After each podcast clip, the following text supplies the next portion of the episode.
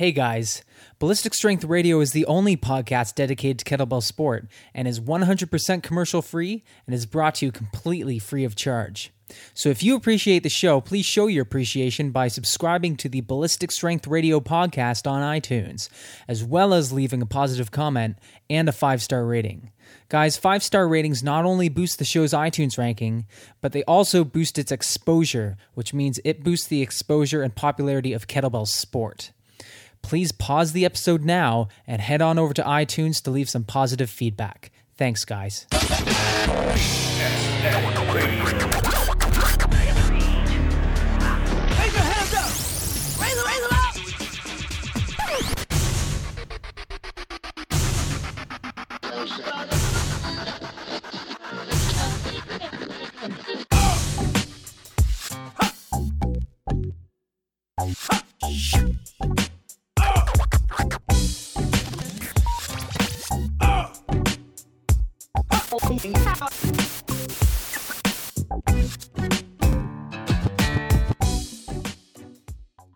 So this is the 12th episode of BSN Radio. Today I'm, I am joined by Mike Sherman. Mike has been lifting kettlebells for, what, about a decade, Mike? Uh, pretty close to it, yeah. Uh, 2006, I started beginning. Since ancient times. Uh, he's competed in almost 70 competitions. Yeah, my next one will be my 70th. Competed in, yeah, 70th. Incredible. And you're, what, one birthday shy of 60? Yeah, my next birthday will be 60. Excellent. So, and I'm sure that uh, Mike has lots of useful and interesting information to share. So, Mike, um, if you could be so kind as to tell our listeners a little bit about where you're from and uh, and what you kind of do as your vocation, you know, I guess aside from kettlebells, and and what got you into kettlebells exactly. Well, I live in I live in Ohio, Toledo, which is right on the border of Michigan, and uh, I teach martial arts. I started karate in 1970, and um, been teaching. Well, I started teaching in '73, and been teaching full time uh, till now. And so that's what uh, 42 years, and um, I've always lifted weights and ran and things like that.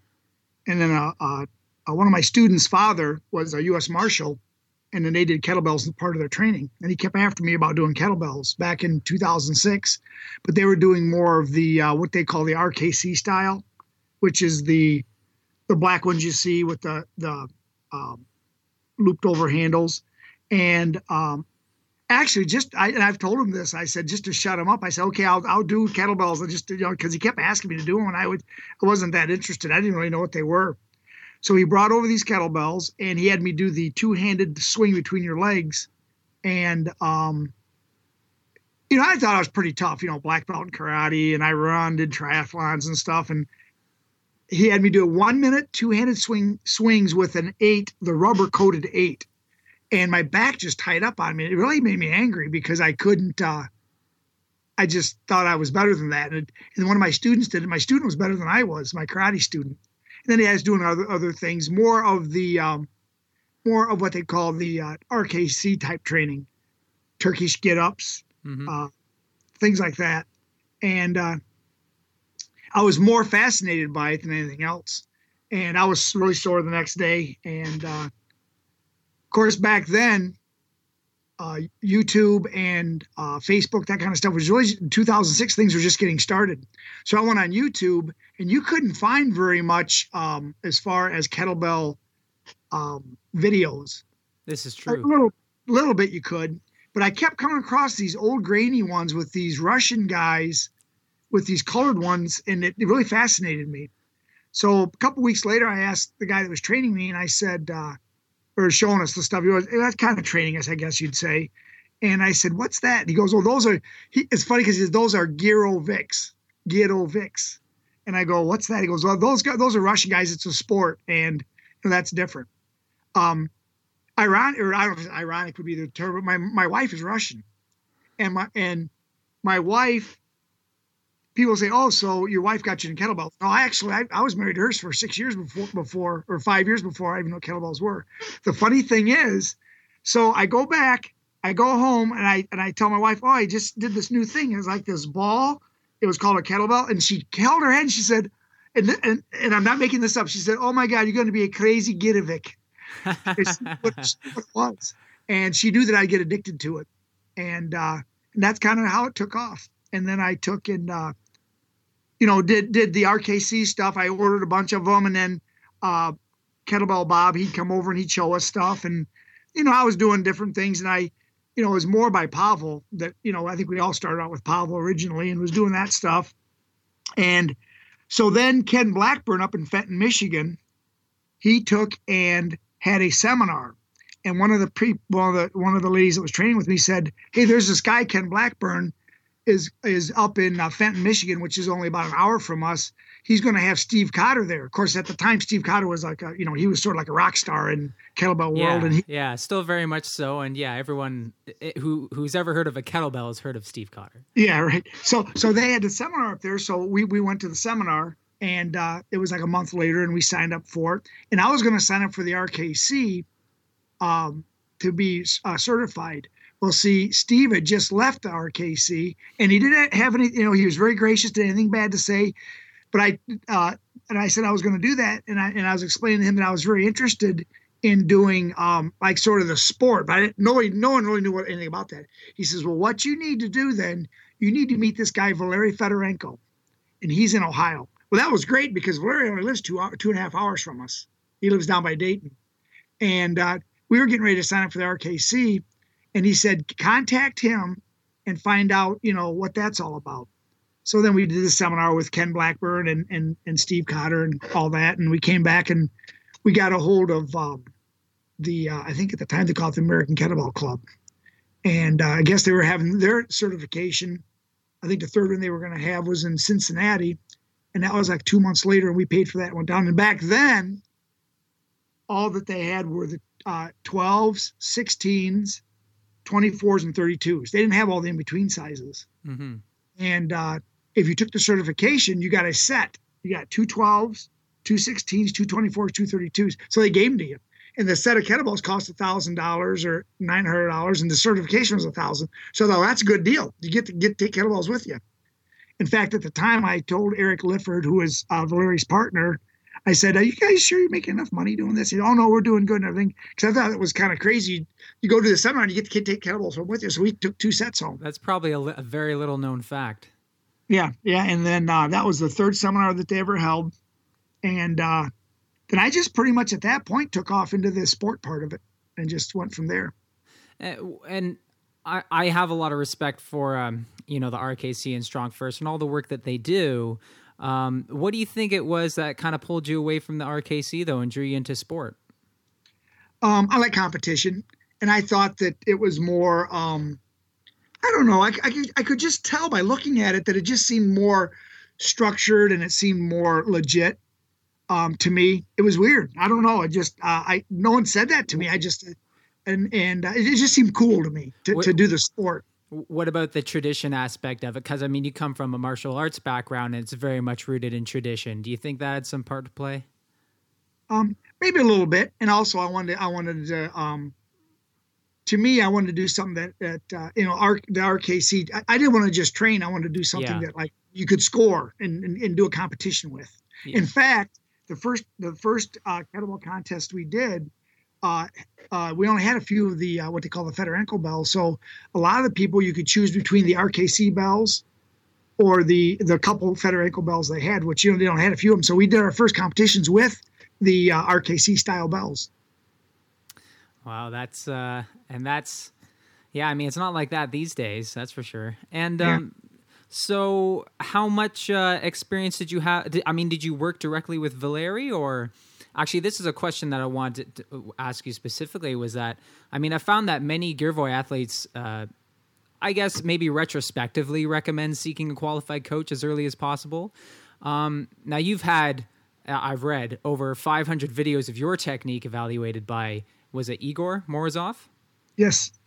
Um, tell us about your journey experiences learning on your own, but also seeking coaching and kind of how the two mix.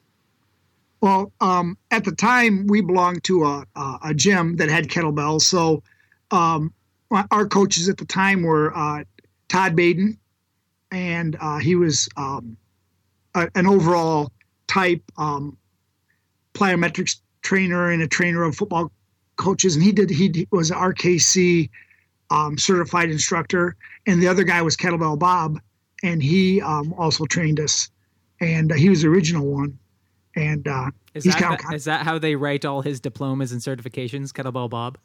yeah, yeah, that's what they call him, Kettlebell Bob, and he taught us the stuff, and he had us doing all kinds of, you know, he he kind of was he understood the sport, but it wasn't long. I was actually more into the sport more than he was, Mm. and uh, anyways, he kind of trained us for quite a while, but but then um, I really I really wanted to get a little more involved into the sport aspect of it more so, so I took and. Uh, I, I sought out Catherine Imes was my original first coach that actually programmed for me and sent me stuff. And she was my coach for about a year and a half.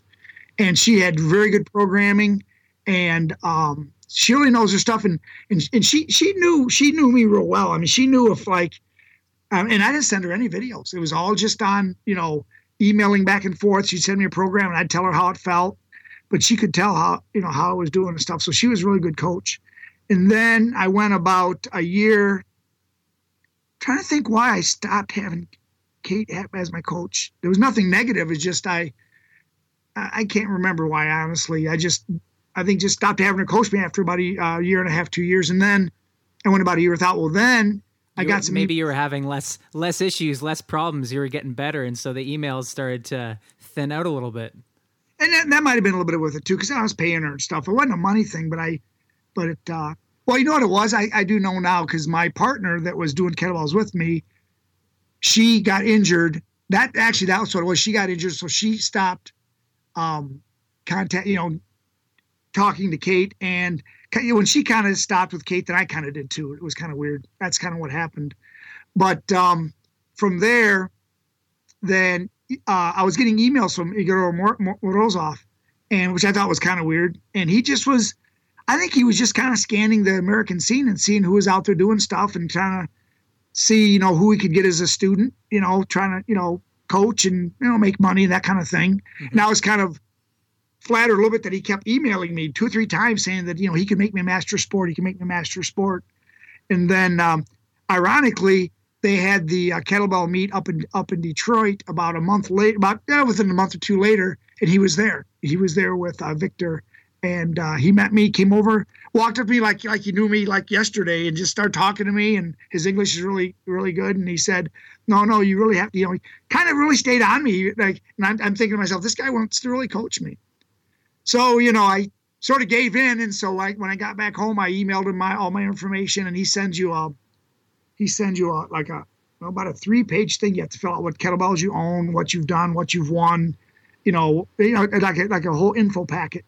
And then that, I've been with him ever since, and that's been probably three years now. Wow, three years and 500 videos. Yeah, five hundred. Yeah, five hundred, and now out. I sent two today. Five hundred and two. That's incredible. Um, so early on, I mean, like year. So, what year would that have been? I mean, if we could say that you've been lifting for what nine, ten years. I mean, what what was it? Year one, two, three, where you first started working with Igor? So let me see here. This is fifteen. So it was two thousand uh, thirteen. The beginning of two thousand thirteen. End of 2012, 2013. Yeah, because it was November. It was November 2012, and then I started with them uh, right after that, probably right after the first of the year, 2013. So it's been uh, not not even quite two year two years. Maybe it's been two years. Okay. Yeah. So, Yeah. I mean, what's your progress been like up until that point? And uh, and what, if any, you know, what sort of progress have you made uh, post Morozov? You know, what sort of Well, uh, revelations maybe have you had? Well, uh, you know, it's funny. Revelations is probably really the true word. Um, I was lifting the 28s. I was competing with the 28 kilogram bells, and then I did six meets with the 32s. And the day he saw me, I was competing with the 32s, and then he told me that I wasn't good enough for that. And I had a number of the number of the uh, major uh, kettlebell Russian champions say that uh, I'm I'm really too old to be lifting the 32s, anyways. Um, but I did six meets with that, and uh, best I ever did was 34 jerks with the 32s. But I've done 110, 112 snatches with it. I snatch. I'm pretty good at snatches. I can do the snatch with the 32s. So, anyways, um, he said, send me a couple videos. And I sent him, I sent him a, a video of me lifting the 28s and 32s. And there was about a two week gap before he got back with me. And my first training made me kind of laugh. My first training was with the 16s and the 20s. And I thought, well, I, I and up at that point, I had stopped touching the 16s and 20s for a year. I mean, I never even warmed up with them. I mean, I never, and he had me all the way back down. And he said, he just said a whole bunch of stuff I was doing wrong. But, uh, but, um, anyways, uh, in the beginning, I took and uh, trained with Kate, and she had me doing more the uh, Fedorenko type style, what they call money sets, doing longer sets, Hmm. and uh, longer, slower sets. With Igor, you go lighter and you go shorter sets, but you go fast. Everything is, I mean, jerk, snatch, everything is, you know, 15 reps a minute. Everything is fast. I mean, you really get your conditioning down. It really was, it was a t- different type of training. When I trained in Russia, because we went in Russia in 2009, I trained with uh, Krylov and uh, and uh, uh, and drop uh, um, shoot, not a drop off, yeah, drop off, and uh, and uh, uh, Nikolai, the coach at the time, and they said that um, Americans are too tense. He said the Americans are very, very stiff and tense. Whenever they see Americans lift, I can believe that. they, you watch Russians lift, they're very kind of like relaxed in their position. yeah. So first, they said they they couldn't speak it in English, and my wife had to translate everything. But they said I was very very stiff, and I needed to learn to relax. And uh, I learned a lot from those guys. Uh, at the time, I didn't even know who Krylov was. This little guy walks in the room, and and uh, I and I thought this guy knows his stuff pretty good. I mean, he's a pretty good lifter. Come to find out, he's a Russian coach. So I had private lessons with three top Russian guys for free for like four different days, just just because my wife got me through talking and speaking Russian, and I got to train where at the uh, sport complex there in St. Petersburg. That's a pretty good deal. What's the and what's the uh what was it like training at the um is this is this like home base for the Russians or what? Well, it was at the time. Now they got the new Euro Fitness Club, but that was before that. This is way back in well, two, you know, it's funny we say way back in 2009, but really that wasn't that long ago. But uh, this is where um, the it was the Russian Army Sport Complex. Actually, I had to have special permission to get in there. I'm the only Americans ever lifted there, lifted there. No Americans ever lifted there except me because it was part of the Red Army. Or or at least no Americans got out.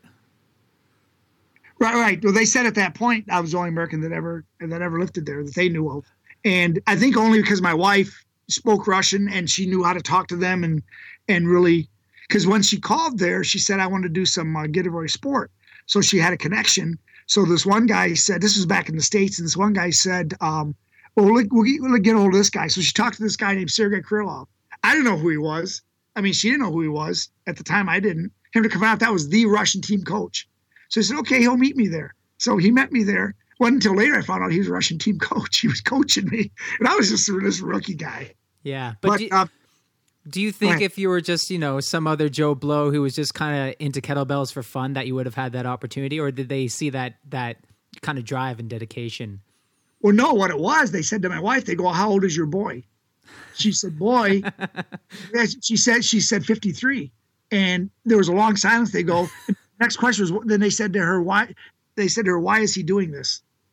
They want to know why he because at 50, why would you be starting this at 50? I started at 50, but 53, Mhm. and uh, they thought it was her son, and they just thought they didn't think it was a waste of my time, but they just thought, why am I starting this at this age? They were all retired and stuff by then, Yeah, so it was, it was just weird. That was funny, but uh, they took me serious, and they they uh, you know they they spent time with me. I learned a lot. Um, but anyways, at the time I was lifting 32s, and they said they said no no no, you're just you're not nowhere near good enough to be lifting 32s. Did it now? Was it just as as as plain as uh, good enough, or were, were they? You know, you're not fast enough. You're not explosive enough. You're not as you're not. You don't have the kind of operational rest that we want to see. You're not as relaxed, or or what was it? I think all of that. All I of the think above. Yeah. yeah, they could see that I didn't have the technique down. I needed to develop technique much better, and that's the thing I see with uh, North American lifters. Um, I've done this, like I say, nine years now, and uh, competed a lot more more than anybody, I think. And uh, you know, we'll see back then. Uh, back then, of course, like I said, we had 24s went right to the 32s because we didn't have the in between bells. So if you got your, I got my CMS with the 24s. So what's the next thing I did? The very next day I'm starting to lift the 32s, and it doesn't work like that. It takes many many years. I see that now, and uh, and what it was, I was jumping ahead way too fast, and I see that even yet with a lot of young guys. They do a really good 24s, and you know it's funny. A lot of the stuff that Valeri said to us way back in the beginning really rings true. He said you really need to do about 100 jerks with the 24s and 200 snatches before you move up. And there's a lot of guys that still can't do that, and they're moving up. Mm-hmm. But you take all your top Russians, they can all they can. That's nothing for them to do that amount. Yeah, yeah. Um, that seems to be the common theme. Uh, that must be where I picked it up too, where I was like, you know, 200 snatches, then move on. And I've always kind of liked that as as a general guideline. I've definitely, you know, jumped the gun, admittedly, in some cases. Uh, but um, but even when you go back to the to the lighter bells, you know, you can still make progress with the heavier bells as long as you're staying on your technique and and not uh, kind of fooling yourself, right? Right. Uh, yeah. So um, now maybe we can get a little. Uh, well, now, Mike, are you? Uh, so are you like a certified judge as well, or? Yeah. Like, well, how does that work? I mean, I, you've judged competitions, right? Oh, a lot, a lot. I've ju- I've judged uh, Igor uh, uh, Ivan Denisov. I've judged him. I've judged. In fact, about a month ago, I judged Ksenia. Um, in fact, that uh, it's funny because she the, the, new rules are you can't angle on the platform. She starts out angled. And I was getting ready to stop her set to have her moves change, and she switched hands and ch- changed her position. What what what uh, organization has this rule? Is this well the the AK the, the IUKL? Really, you can't angle yourself on the platform? No, you have to. You, no, you can't be at a forty. You can a little bit. You can't be a forty-five degree angle because it's a danger to the other the other competitors. Yeah, I could see that for sure. Yeah. That makes sense. That's yeah. It's strange. I've never I've never really. I guess that's what happens when you skim the rules and regulations. Yeah. The um in uh yeah I was a judge with the uh, WKC you know Valeri's group. I mm-hmm. was I was certified judge with them, and then his group kind of got out of the competition area Mm-hmm. And then I'm uh, I went to the seminar, you know, a lot of the seminars with the AKA, and I was uh, went to the I went to the IUKL seminar in Columbus this here this last spring, and uh, got um, did the seminar there, and I've done I've judged in two uh, world class events, uh, world, in, world in North America, national events I guess you want to call it, international events, and I've judged in many, many uh, local events. And so now, um, come November in Ireland, I'm going to, I'm supposed to do apprentice judging with IUKL at the Worlds and then get my international license. Yeah, I wanted to ask if if you were able to judge now in like the international competitions. Right, I'm I'm going to do the I'm going to do the uh, apprentice judging in uh, Ireland. And so, uh, uh considering all of your judging um, uh, experience and education up to this point, I mean, how much more in depth is it going to be when you go for that that international apprenticeship? And and are you going to another seminar? Is that what you said? Well, I think I don't know if they're going to have a seminar, but I think I'm I'm actually going to judge at the Worlds, and they're going to have they're going to have a a certified judge next to me and watch me, and then uh, sort of take notes and help me out and tell me what I'm doing right or wrong or or what what have you, and then. Uh, and then at that point, um, I'll get it or, or not get it. They'll say that this guy's terrible. We're not going to like not going to certify this guy. Mike, is there an art to judging? Is there something that we don't know? Um, is it more than well, just a guy in a suit and a and a clicker? No, no, no. Well, that's the thing. Uh, originally in, Amer- in the United States, uh, North America, whatever, it started out that we were all just rep counters. Right. You know, just rep counters, and it's it's more than that. Um, I would say the number one thing is the judges well, first of all, you, you really have to have people that are are are, are trained judges in the rules, not just oh well, so and so's a good lifter. Let's get him out of the crowd and have him up here because a good lifter might not necessarily even know all the rules. They make a great. They might be master of sport, but they might not know all the rules necessarily the way that they're the way that they're they're set down and also the way that they've changed. They change, you know, from year to year. Um, it used to be you couldn't brush the platform, you know, touch the platform at the bell. Now you can and not be disqualified. So you know, but people don't know. You know, people would not necessarily know that. Um, anyways, um, so I would say that the main thing, if if if I were to say to some judges, like at uh, if they were to ask me, one know the rules. Know the rules. First of all, the event holder, the director, or whatever, has to have rules there in writing for people to see. You know, what are the rules? So they have to be able to see the rules. Then the judges have to be up on the rules and know the rules, not guess at them. You know, you have to know the rules. Like I know, I know the AKA rule. In fact, I help, I help create some of the rules, so I know the rules. Um, I can almost quote you the, the chapters and stuff, so I know what they are. So you got to know the rules. And then the other thing is, you can't be afraid to give a no count if someone does. And and and and, and like they, they recently they had this um, say the free arm movement type thing. Mm-hmm. You know, big controversy about that. And the way I was telling people um, what what it is, you can't have that free arm momentum of that free arm from the first, the, say rep number one, carry over into rep number two and help rep number two. So what is your other arm has to stop. So you have to t- you have to fixate the bell, of course, and the other arm has to has to stop. Now you're going to have a little bit of natural movement. You're going to have I'll put my arm up here. You're going to have a little bit of natural movement, but you can't have that arm swinging like a momentous movement into the next rep, like a like a rhythmic movement carrying over into the next one. And uh, that's really more. It's, everybody thought that you had to freeze like a statue, and you don't have to freeze. Is that So- more of a snatch thing or a one arm long cycle thing, or possibly both? snatch or one arm long, either one, anything one arm, and then uh, and and then besides knowing the rules, you, you know, like I say, you got to be able to you got to be able to apply them, and and and do that. Now I know at this last meet at the nationals, there was a judge that gave five no counts to someone on, on something that wasn't a rule infraction, and then the coach came over to me and said, "I don't think that's rule infraction." I had to go over and tell the judge, and the, and the guy was very. He goes, "Oh, it's not," and I go, "No, it's not." And Can you tell us what what the Well, they- non they were coming- infraction was? the, the person was doing the jerks, and then when they were doing the jerks, you know, your heels come up. Mhm. They were actually almost like jumping, like their toes were coming up too. Okay.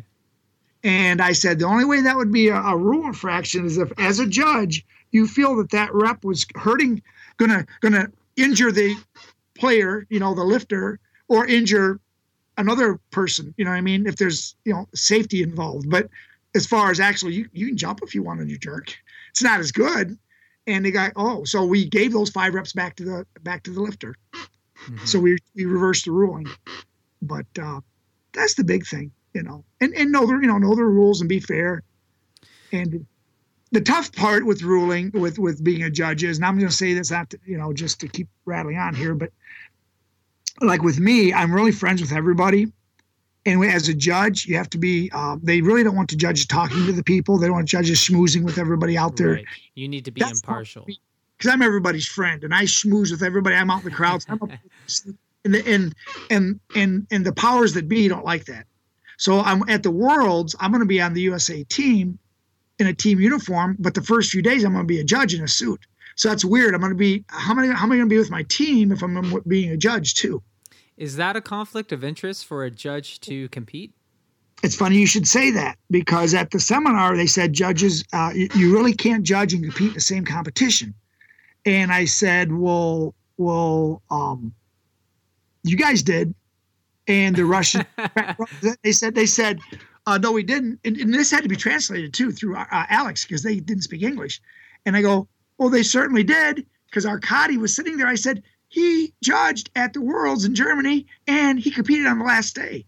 And they go, but the, you know, what the difference was? If you're a veteran, veterans don't count. So, if, so I'm a veteran, so I can judge, and I can I can judge the, the amateurs and the pros, but I can because the veterans they don't count the veterans. We're, we're kind of pushed off to the back. So I compete on the last day as a veteran. That that's but but and you know what they didn't they didn't have they they were speechless. They didn't know what to say because it was it was true. Arkady ju- judged the first three days and competed on the last day.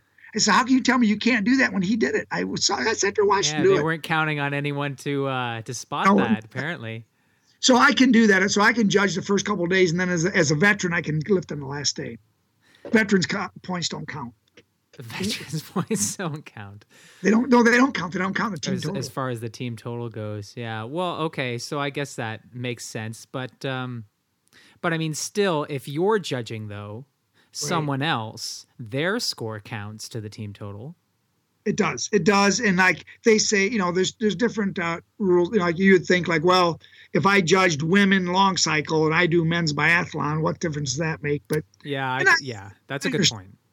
you know, I understand there's conflict of interest, but at small local meets, I mean, you try to have, you know, dedicated, specific judges dressed properly in a proper, you, you know, the suit and tie. You know, women, you know, look, you know, women judges, you know, nice dressed, so you can tell the judges apart from just some person in the crowd.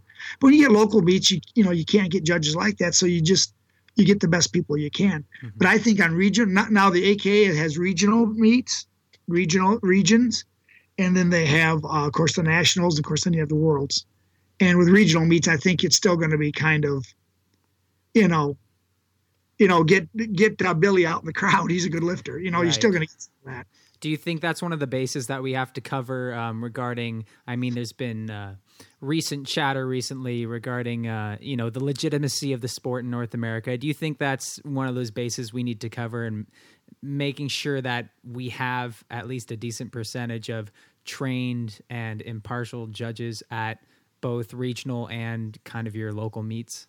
and and that's what that's what uh, Yuri and Alex uh, are trying to do, and it's tough to do because it's expensive. I've been to Chicago, you know, I go all over at my own expense. Mhm. They said they have to pay judges if they want to do that, and you know, who wants to just be a judge? I want to lift too. Yeah. So this year, like in 2013, I did 11 meets. 2014, I did 14 meets. This year, I've done two. But I've been, it's funny too. A, a funny story is I told my, wife, because she's been getting on me about spending so much money going to meets. And I said, well, next year I'm only going to compete in about maybe three or four meets.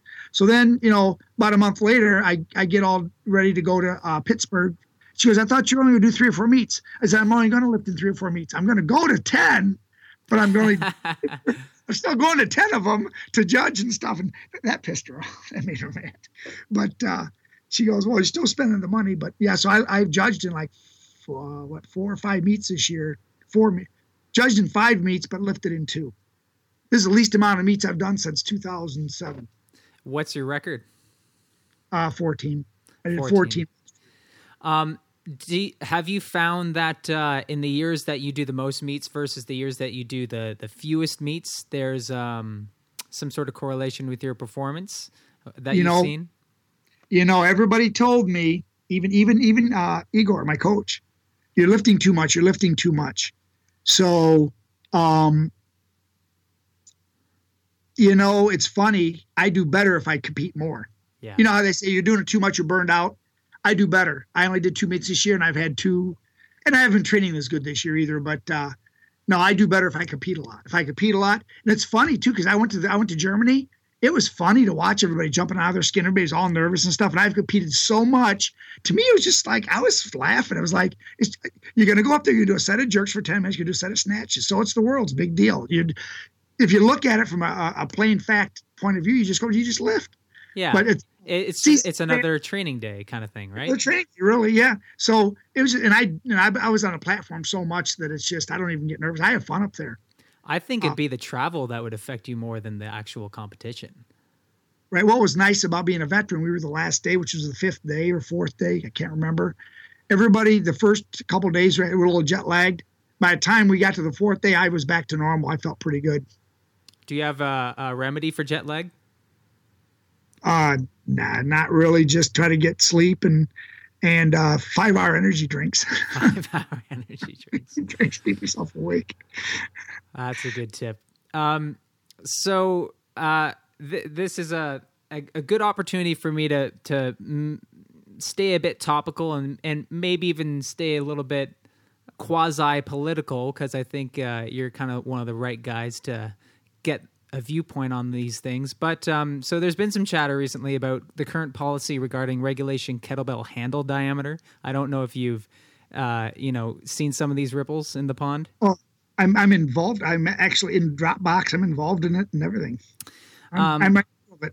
Well, some of the points brought up include whether or not the current standard of 35 millimeters uh, plus minus one millimeter uh, handle diameter should apply to both genders, or if women should use a smaller diameter in addition to the overall dimension of the kettlebell. Well, I'm the guy that brought up at the meeting we had in Chicago just two weeks ago. I brought up. I said, well, you know, maybe Valery Fedorenko was onto something when he had women's bells and men's bells. You know, maybe he was. Uh, I know. Uh, I'm just you know that's just an open you know open sort of rhetorical question. Maybe they should have a women's bell. Um, I know in women's basketball they have a women's size basketball. Mm-hmm. Um, on the other point, what I said was, and a couple of people said they, some some of the people were really upset that the, that the handles were a little thicker than what they're used to. But I said this. Uh, in all fairness, though, everybody had the same kettlebell. When I used to bike race, guys would complain about the training, but it's training for everybody. Yeah. You know, it, it you know it's so if you were John Buckley with big hands, it was a better bell for you, or John Lesko. If you were a small woman, I don't. In fact, I don't know how they lifted those darn things.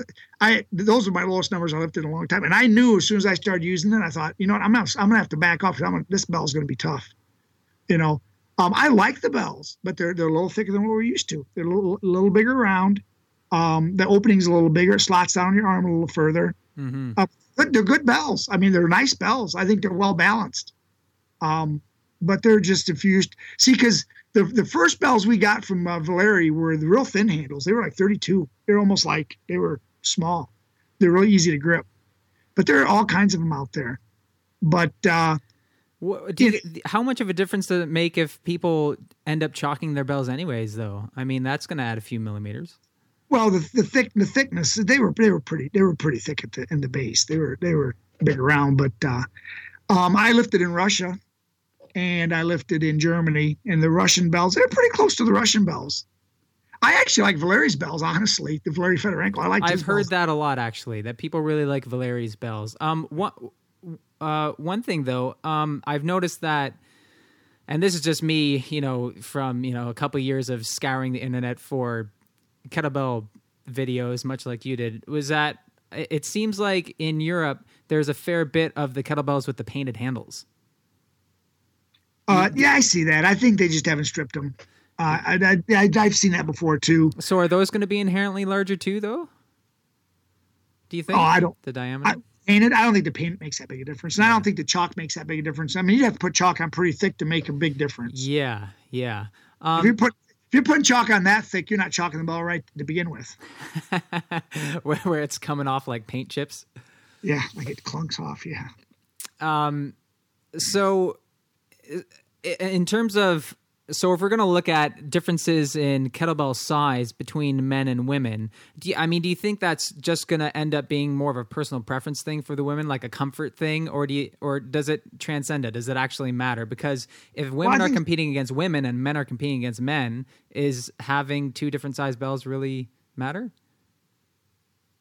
Um, I think for a woman it does. Um, personally, like and, it's like- and it's like I said, you know, on, on at the nationals we all had the same bell. So if uh, if if lifter A had lower scores, and lifter B should have the sa- same lower scores. Now maybe lifter B is is uh, uh, better with a bigger handle. Well, that's just that's just the way. That's kind of just the way it is, I guess. Yeah. But we all had the same bell, so it's not like Yeah. one person had a different bell. Now they said that at the local meets, um, they have a bring your own bell policy where Mm-hmm. it has to be weighed and, and handle measure, but you can bring your own bell if you want. Which I I'm a little iffy about that, but that's my own. What's your reservation about about that? I, well, so the of course the the the the criteria for bringing your own bell would, would be that it would have to fall into that you know that 35 millimeter criteria, right? Right, right, right. Uh, I don't so, I don't know. Maybe, maybe it could be doctored. I don't know. Uh, just Yeah. it's just yeah. And I'm not saying it would be. And I they would verify it there too, wouldn't they? right, right. Oh, I've had I've taken bells out of them weighed and they were too light and couldn't use them at other meets. So that uh, and that could mess things up too. I mean, if you're if you're planning on people bringing their own bells, and so you have a predicted number of bells that are going to be there, Right. yeah, and then so, but some people bring some underweight bells and they can't use them. That could really throw things for a loop. I think.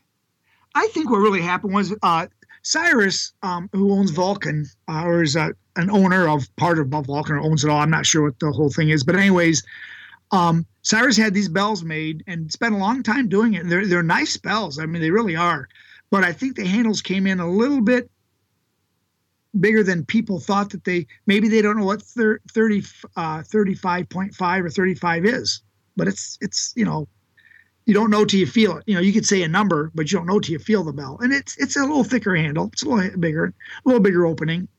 And so I think that caught everybody by surprise They're a Um, unique bell. What I mean, what's kind of the main differences between that and your traditional Well, bell? I thought that uh, you know as as the as the handle comes down, it thickens up quite a bit towards the base. Okay, it tapers a bit wider. Taper's a bit wider, um, and the opening's a bit bit wider, so it sits lower on your arm here, which that's what got me because I have my lump that's all numb. So my bell's always well, it was off. It was off my lump That's, that's your victory lump, Mike. Yeah. Well, what it is, it's numb, so it sits there and and it's kind of like almost like it's slotted there. Well, it was a little off of that, but it. I mean, it didn't matter to me because I knew I was going to take third place anyways because of the other two lifters were better than me. So I thought, why kill myself? So I just had a good time. Yeah. And, and I, I checked. I, I looked later, and I thought, okay, let's say I did my best numbers. I still would have been third place. What difference does it make? so you know, if you know, you know what you're going to do. I I know how to play the game more or less. hmm Um. I'm not talking too much, am I? No, this is good. This is this is this is what the show needs. Is is Yeah. because I can't do all the talking. People don't want to hear me talk. I don't have anything to say. I have a Um, tendency run on. If I run on, just shut me up. do you have any opinion on uh, the inherent advantages or disadvantages to having longer or shorter leverages, and how that might play into the whole bell size situation?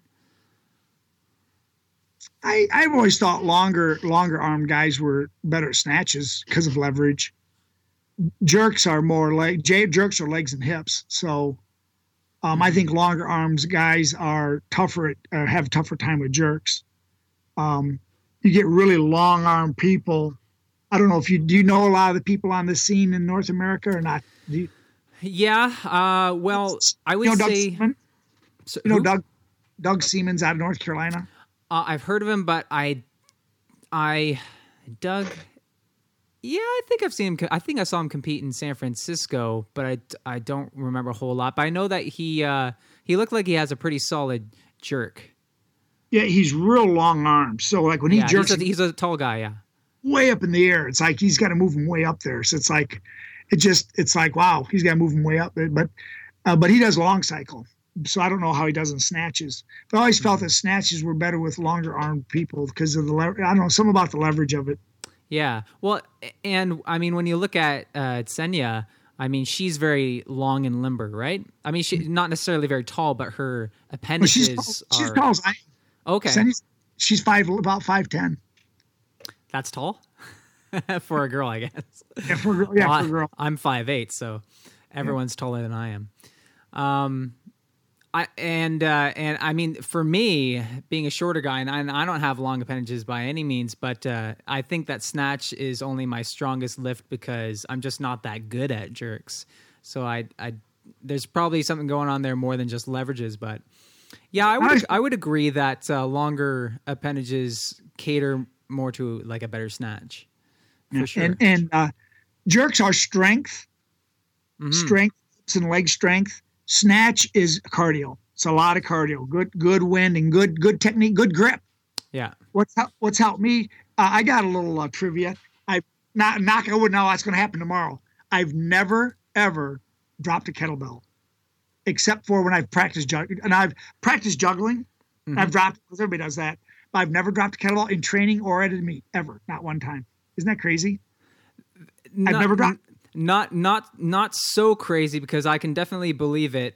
Um, but uh, yeah, I mean, I haven't seen a whole lot of people drop their kettlebell in competition. And I mean, what what's our what's our criteria here for dropping? Do we mean like launching out of the hands or or out- fall, yeah, drops it, slips out of your hand. Yeah, I've never had one slip out of my hand yet. I hate saying that. I tell people that, and I go, "Man, I just jinxed it." But I've never, I never lost a kettlebell yet, even in training. I don't. Th- I I think all the years up till now ha- speak for themselves. I don't think you're going to run into that problem. I think you'll be okay. But that um, does lead me to. Uh, I mean, this is a was a little interesting for me because I was watching some of the footage from Hamburg uh, last year, and I, I mean, I won't. Uh, I don't know the names anyways. I can't say I can't name names, but um, I won't name teams. But there was one team in particular where they had two or three guys on the same platform. Um, finishing off their session just completely just dropping their bells uh, almost carelessly uh, during um, I- it was probably a long cycle set Oh, you mean Uh, on the end? You mean platform. Yeah, well, at the end of their set, they didn't make the full ten, but uh, they were like completely gassed, and they just kind of they. I feel I personally feel like they could have controlled them down, but it was almost like they just didn't care and just let them fall. What's kind of the what's the decorum as far as that kind of thing goes in in international comp or at least like in Europe? Because I I feel like they're they would you know that would be a big deal. In Chicago, they it was my turn to talk. The first thing I mentioned was about what we need to change is control the bell at the end of a set. Too many guys are dropping the bells and smashing them. We had two platforms the last two meets get smashed and broken. Guys just dropping them, um, not throwing them really, and they were really, really, really tired. And I get that because I lift, but they just go bam and down and smash the bell. They got to control them down better. Um, and that's the first thing I brought up. And and there's um, and it used to be that if but if you just after you got done with like say a snatch or a jerk, you just let the bells just fly, you were disqualified. And somehow that rule got sort of pushed to the back, or they don't enforce it anymore. So got, I brought I re-brought it back up, and it's you know a a, a, a judge can disqualify a competitor if they just uh, you know wantonly smash the bells down.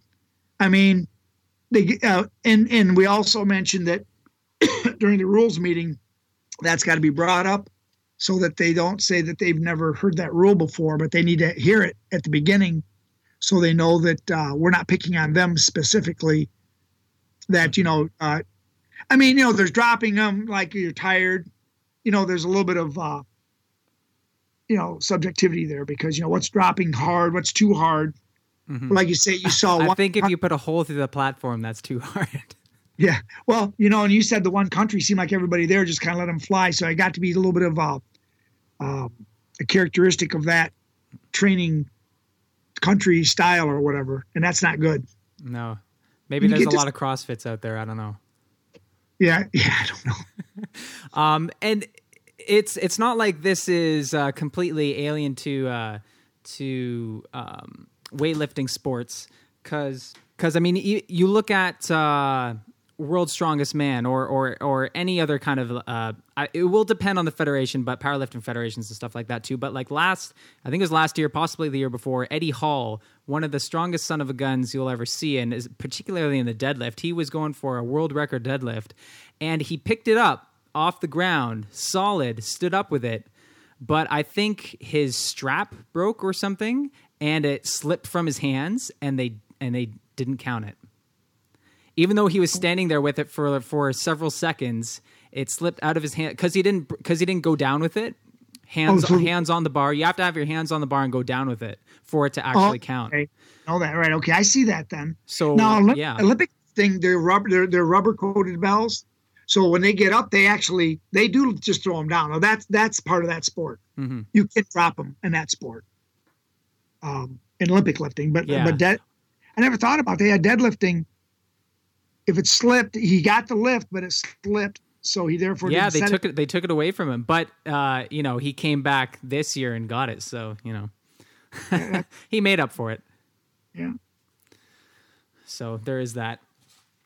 Mike, I mean, you have a unique perspective on uh, lifting kettlebells, being that you've had, you know, a, a decent amount of success lifting kettlebells competitively in your wh- what we'll refer to as your golden years. Uh-huh. Um, so what do you think? What does it take to have longevity in the sport of kettlebells? Is it inherently is it a sport that lends itself to longevity, or do you think there's you know there's got to be some sort of recipe? I, well, I think that there is. I didn't start till I was 50, but um, most of, like, say, your Russian champions, they start when they're, you know, t- kids or teenagers. So by the time they're in their 40s, they're kind of already retired. Um, so I think it's just the length of time they've done it, but they but they can stay in it. It's one of those sports where you it's like karate, you can stay it your whole life, and and you're going to drop off. Which is kind of what earlier in the interview I started to say was you you asked me a question earlier about you know how my training has been since when I started versus now. And I'm maintaining, I'm having a tough time getting bigger numbers, but I got to remember I was 50 then. I'm going to be 60 now. And so I have to guess, can, uh, figure in, you know, there's a little bit of age, age factor in there. I don't know what that is or how you would even, uh, determine that or figure that, but I know it's um. I'm I'm in better shape now. I, li- my technique is way better, so I am getting better. Okay, let me put it the the the numbers I get now that I got five years ago or four four years ago. I'm about four years ago. I got my best number. Four three to four years ago, I'm getting the same numbers, but I haven't really increased much. Mm-hmm. But I feel better at the end of those numbers, if that makes any sense. Uh, no, I'm that does make sense. Are I used to have to struggle to get those. Numbers? Now I can get those numbers. Um, I noticed my cardio has dropped off, and I talked to a doctor about that. He said, "Dude, you're almost 60 years old. Just naturally, your your ability to to transfer oxygen just goes down as you get older. Mhm. If that was the case, 60 year old guys would be winning all your races, and they just they don't. You know You'd what I keep mean? it getting better, but we have yeah the, the law of diminishing returns, right? Exactly right. So um, I'm as good as I was. I don't know if I'm going to get a lot better. And I see these young guys coming up that that uh, you know I, I joke about you know not to name drop because they were all beginners. Like I've beaten Charlie Fortinelli, I've beaten John Lesko, I've be, I've beaten all those guys, but they were just starting out, and I was already kind of good. They've all passed me up now, but they're young guys. But um, you know, in fact, the the one one meet I, I beat out I outsnatched Charlie and outjerked John. Now they both can like you know they, they would bury me because they're both really good. They're master sports lifters, but they were but they're young guys yet, and my young guy days are over. But uh, none of them can uh, can claim the title of uh, 2015 best overall male in the biathlon at nationals, can they? Yeah, that yeah, and I was lifter of the year, thirteen and fourteen. But uh, the thing the thing of it is is um one of my best compliments was from, was from uh, Igor Morozov when he said that he and I thought he was joking around, but he said, "No, I'm serious." He goes, "I hope I'm as good a lifter as you when I'm your age." I said, "Oh yeah," you know. I laughed. I said, "Yeah." And he goes, "No, I'm serious." He goes, "Because you're a good lifter for your age." So you know, but there's three And- guys. and not just for the demographic, not just for a North American lifter, but for your age. Yeah, I, I missed going a podium in Germany by two lifts. I would have been third. Some of those Russian guys are pretty tough though, but they've done it their whole life. But I would say that uh, what's helped me a lot. I started at 50, but see, I uh, probably the be- one of the best sports you can get into for kettlebell lifting is bike racing, Mhm. because bike races. I had our bike racing team come in and do some kettlebells, and I was amazed at how they didn't have the technique, but how they had leg strength and they had they're they're used to endurance and they're used to performing under discomfort. Yes, That's the thing that people have trouble with. They they can't. Perf- most people soon they get dis they get dis discomfort. They, they their performance drops.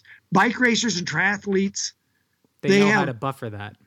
Right? They buffer that, right? And you you learn. So I did triathlons for ten years, and I did uh, bike racing for years. And these guys did.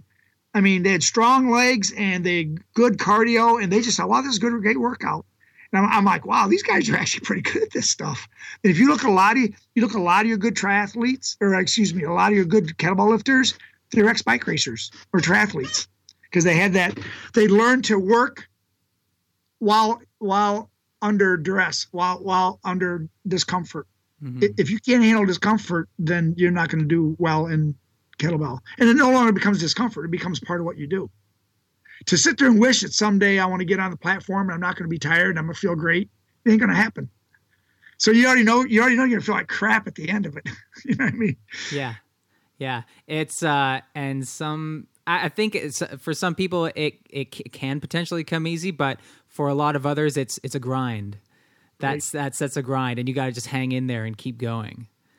Um, and then and then I think the karate, the martial arts background, gave me the sort of the mental strength. You know, karate teaches you a lot of mental strength. and, th- and that's a topic that's not really touched on a whole lot. And uh, even in uh, youth development, I was listening to um, an interview of this uh, this guy who's done some work with uh, youth development in the states, and and uh, talking about um, going to these kind of uh, uh, like regional and national. Uh, uh, meetings where they're talking about developing their programs, and and uh, one of the the common themes is that yeah, mental training is important, but we don't have time for that.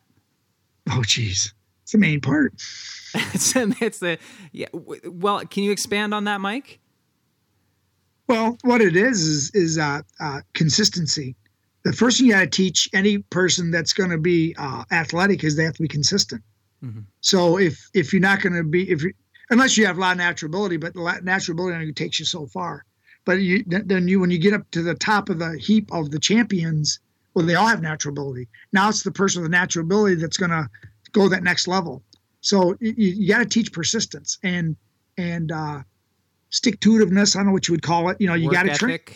Yeah, work ethic, Grit. and you got to know your body. You got to be able to rest when it's time to rest. Now you you know then you get people that go the other way, and you know they got shin splints and they're injured, and there's oh I still got to train, I got to train, and then they're in and they keep injuring themselves. There's a little So- lack of humility there.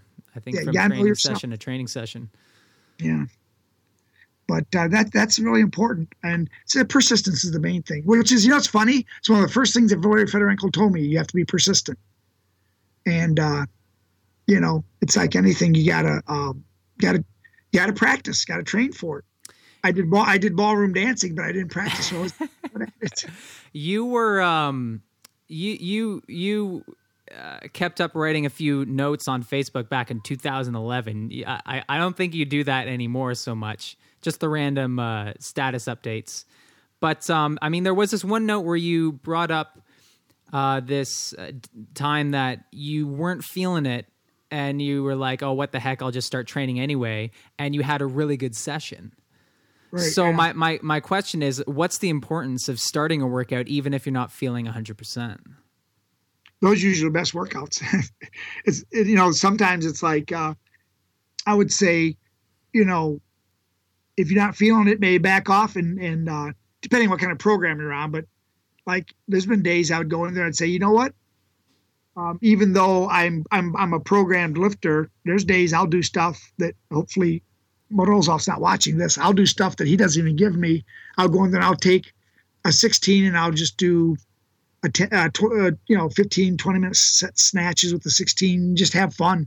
Turn on music raw turn on rammstein and just keep up with the drums. Yeah right. Yeah you know stuff like that. But always doing something or run or go run go for a run you know something like that.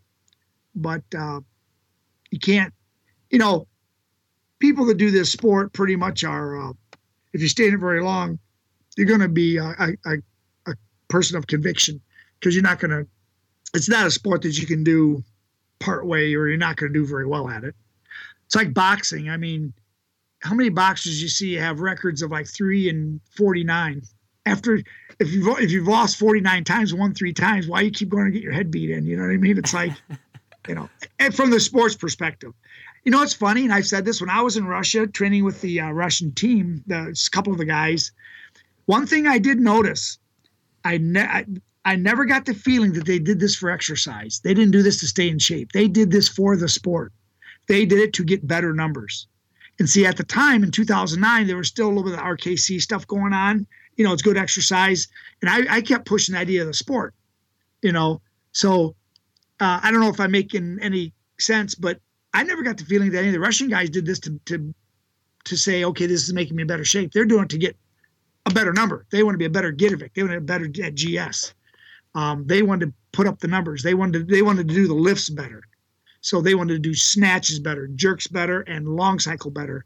They didn't want to, you know, they didn't want to do it just because it, you know, put them in shape better, gave them better cardio or whatever. And I never felt they did it for exercise. They did it for the sport. And that, that makes sense. I don't know if that made sense. so, so you're saying that that the russians don't lift kettlebells to look good naked they do it for the reps They do they do it for yeah they do it for the sport. um, It- do you think that uh, now obviously we can't speak for every single russian i'm sure that you know they have different reasons for doing it but do you think a lot of those guys maybe they they do that and they and they try to be the best at those lifts so that they have something to fall back on when they're done you know coaching others or or, or whatnot Well, I think what what I think what uh, what's big now. In fact, I said it in 2009 when I was there. At the time, Valery Fedorenko was the only one in the United States doing. In fact, um, Sergey Rudnev wasn't wasn't really even over here yet. He they just started right, right when I got back. They wanted me to go, and I and I told those guys then through my wife because she had to translate.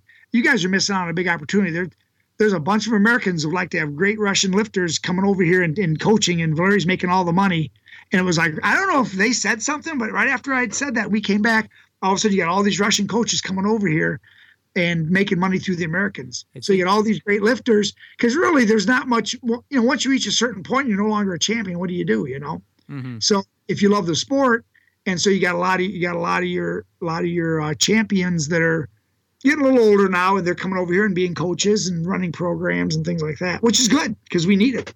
That was one of my first thoughts when I saw these guys. You know, you've got Sergey, like you said, and you- and you've got uh, Denis Vasilev and um, and all those other guys. You know, taking advantage of this opportunity where you've got all these Americans and Canadians who you know want to want to get into it, want a piece of that uh, that Girevoy pie. And uh, yeah, I mean, why wouldn't you? Right. Yeah. So, you know, and other than that, I don't know what, uh, you know, other than that, they, they just do it. It's like gymnasts. After like I like these these uh, gymnasts, they get through college. You know, if you make it in college after that, what do you have? You know, there's not much after that. You know, or you build a gym. You know, you build a gym or something like that. I don't know what you would do. I do. I don't even coach anybody. I just do it for me. Most most kettlebell lifters are trainers, and they have a gym and they train people but uh, that would make me crazy. I wouldn't. Have, I, I I'm lucky I can think of myself much as someone else. Do you think that might be something you might do? You know, five, ten years down the line. Yeah, you know, I teach karate Yeah. and I've done that forever, but I don't know that I. I'd rather work out with somebody as opposed, you know, be- a workout buddy like you and I would work out together, hmm and then I'd give you pointers, and you'd give me pointers, as opposed to being a trainer or coach, you know, that sits there and creates a program for you and stuff. Because I, I don't know that I'm really that good at that, even though I'm certified in like all the organizations. I went to all the seminars, and I got certificates from you know Steve Cotter, Ken Blackburn, Valeri, everybody. But you know, I can I can teach a lift. But you know, and I'm kind of self-centered. I'm kind of into myself, really. I just I more care about how I do now than Yeah. people do. Hey, I, don't- I don't I don't blame you. I don't blame you at all. Sometimes uh, I mean I coach people, but yeah, sometimes I have those days where it's like I just want to train myself, like you know. So, but uh, yeah, it's uh, different strokes, different folks, and all that jazz. You compete, correct? I do. you've- Yeah, Okay. yeah, and uh, and I'll be heading to Dublin as well, so I'll, I'll potentially see you there. Great, yeah. Now you do biathlon?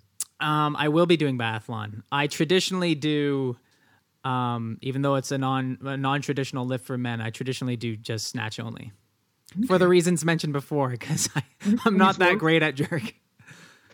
Now, now, who do you, are you self-coached or you have a coach or? Uh, primarily up until um, I guess about a year ago, self coached, and then I mean I took, even though this doesn't really apply in the context that we speak of uh, uh, kettlebells. Um, I mean I have an Agatsu uh, certification, but then I kind of graduated beyond that. I got into the sports stuff, and I've been taking some training from the WKC.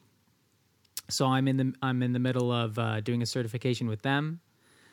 Um, and the rest is I yeah, the rest is just school of YouTube. Do you want to hear another trivia?